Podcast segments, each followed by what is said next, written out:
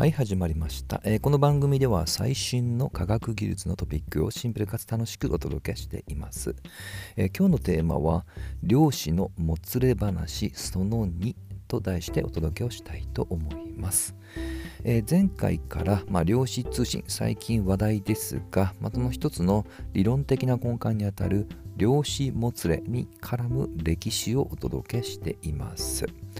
えー今回からねちょっとあの登場人物も増えてくるのと若干混み合ってきますがあまり小難しいところはバッサリカットして流れだけお話ししていきたいと思います、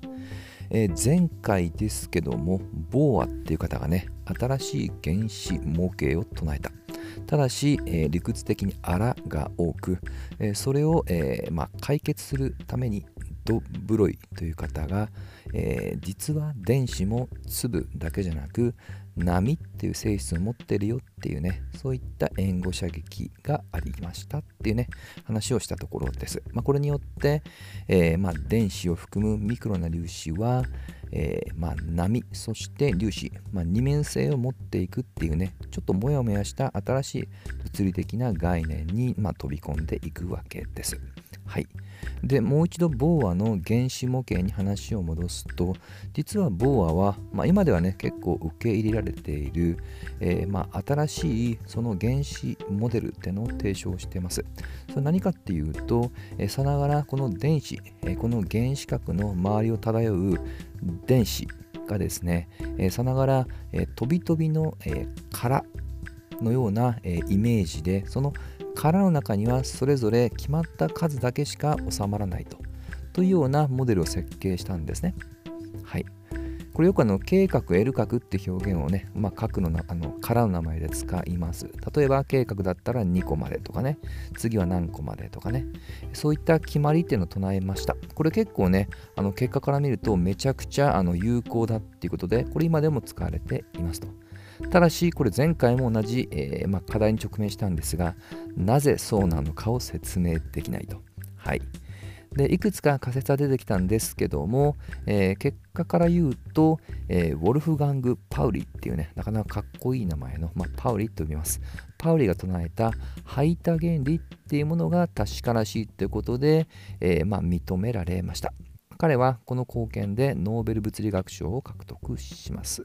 それ以降も、まあ、あの本当に、えーまあ、超がつく権威としてこの素粒子の物理学を中心に晩年まで君臨し続ける方でもありますと。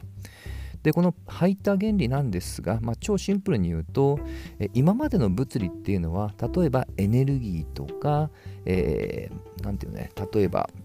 運動量とかね、まあ、そういった情報をもとにして記述をしてきたんですがそれには収まらない量子的もしくは離散的な情報量ってものを新しく導入しその情報量も含めて従来の物理情報も全て同じ値を持つのであれば、えー先ほど触れた殻電子の殻ですね。電子の殻に同じ場所には収まることができない。つまり排他的だと。という原理だと思ってください。この新しい量子状態というものが一つの、えー今回の流れでは肝になってきます。えーパウリ自体はね、パウリさん自身はこの言葉は好きじゃなかったんですけど、これは後年には電子スピンっていうね、呼び方をされます。さながらね、えーまあ、あの回る回転量に近いようなイメージが、まあ、ふさわしいであろうということで、そう名付けたそうですね。はい、これ実は量子もつれっていうね、今回のテーマに、えちょっとね、今ではないですけど、後々関わってきますと。はい。で、話を戻します。で、このパウリの排他原理ってのは作ったものの、まあ、原理と書いてるので、これ証明はできない。つまり、もっと言うと、これが、え何を意味してるのかっていうのがよく分かっていないっていう意味では、本質的にはね、その課題の解決にはなっていないと。はい。そんな中で、えー一人の天才がさっそうと現れます。このパウリから量子力学を学んだハイゼンベルクというね、当時、えー若干24歳の若者ですね。もうデビューしたての頃ですね、博士課程が出て。ちなみに、えー今まで触れた、そしてこの後も触れるメンバーもほとんどが実は当時、1920年代は20代ないしは30代なんですよね。うん、めちゃくちゃ若い方々ばかりでこの量子力学は築き上げられましたはいでこのハイゼルベルクさん実はもともと物理学者じゃなくって、えー、数学者になろうとしていましたまあ、これがある意味結果としてはあのいい効果を生んでいます。というのも当時は物理学者はやはりそのイメージ物理的な解釈にまああのモヤモヤしてたんですね。ハイゼンベルグはそういった、まあ、こだわりがなかったので極めて観測できるデータをもとにして論理的に、まあ、正しければ OK っていうねすごい割り切りを持った方でした。そんな彼がこのボーアが作った新しい原子模型で漂っているもやもやしたこの電子の軌道の、えー、計算を行う方法ってのを編み出しました。はい。えー、この電子はどの角からでどこの,、まあ、あの位置もしくは運動しているのかっていうねそういった情報をあの計算する方法です。これ今では行列力学っていう名前で呼ばれています。ただなんとその結果によるとその運動量と、えー、その存在する場所位置っていうのが同時にはわからない。という不可思議な事態を生むことになってしまうと。はい、そしてもっと、えー、特にハイゼンベルグにとっては悩ましかったことに彼が作った数学的な手法が彼にとっては分かりやすかったんですが他の方にとっては難しすぎてついていけないとという状況だったんですね。そういった中でもう一人の方が、えー、とある光を灯します。これはあのエルヴィン・シュレディンガー、まあ、シュレディンガーっていう方ですね。おそらく物理ファンであれば、まあ、シュレディンガーの猫っていうね、例えで有名な方かもしれません。または、これ実は生命科学のね、えー、まあ、基礎を築いたっていう方でも結構レジェンドクラスに有名な方ですね。結構多彩な方だったっていうことです。で、シュレディンガーは、えー、前回触れたド・ブロイが打ち立てた実は電子も波の要素もあるよと。もっと言えば、えー、あらゆるミクロなものは波だよっていうね、このドブ類の物質波の概念にアインシュタイン同様関心を持ってそれを数学的に表現する方程式を編み出しましたこれ今でもシュレディンガー方程式と呼ばれて、えー、量子力学の研究では普通に使われています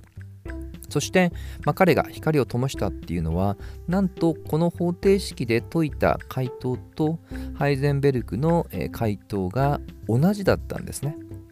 でこれは、えー、後になって数学的に同じことをやってるってことが証明されます。はい。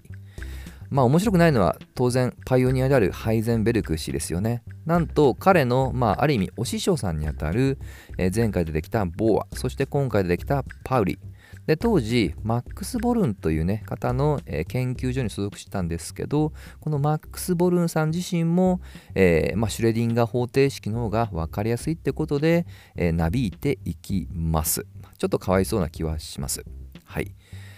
ただしシュレディンガーさんは方程式はあくまで物質波をまあ、数学的に説明する手段として採用したので実は物理的な解釈っていうところまでは、えー、あまり受け入れられなかったんですね。